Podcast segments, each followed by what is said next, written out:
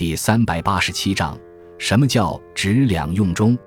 职两用中，意思是做事的时候要把握住过与不及这两端，而采取恰到好处的适宜办法。其出处为《礼记·中庸》，执其两端，用其中于民，其私以为顺乎？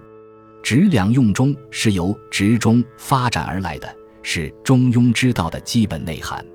人们在长期的实践中会发现，各种事物都具有一定的规律，只有掌握好分寸，做得恰到好处，不偏不倚，才能够取得最佳的预期效果。这就是职中的由来。职中后来由一种实践经验升华到理论层面，称为中道。尧、舜、禹都把允直觉中作为世代相传的治国方法，也就是要求实事求是地坚持中道来治理国家。而后职两用中的法则经孔子的发扬，成为儒家所提倡的一种为人处事的基本准则。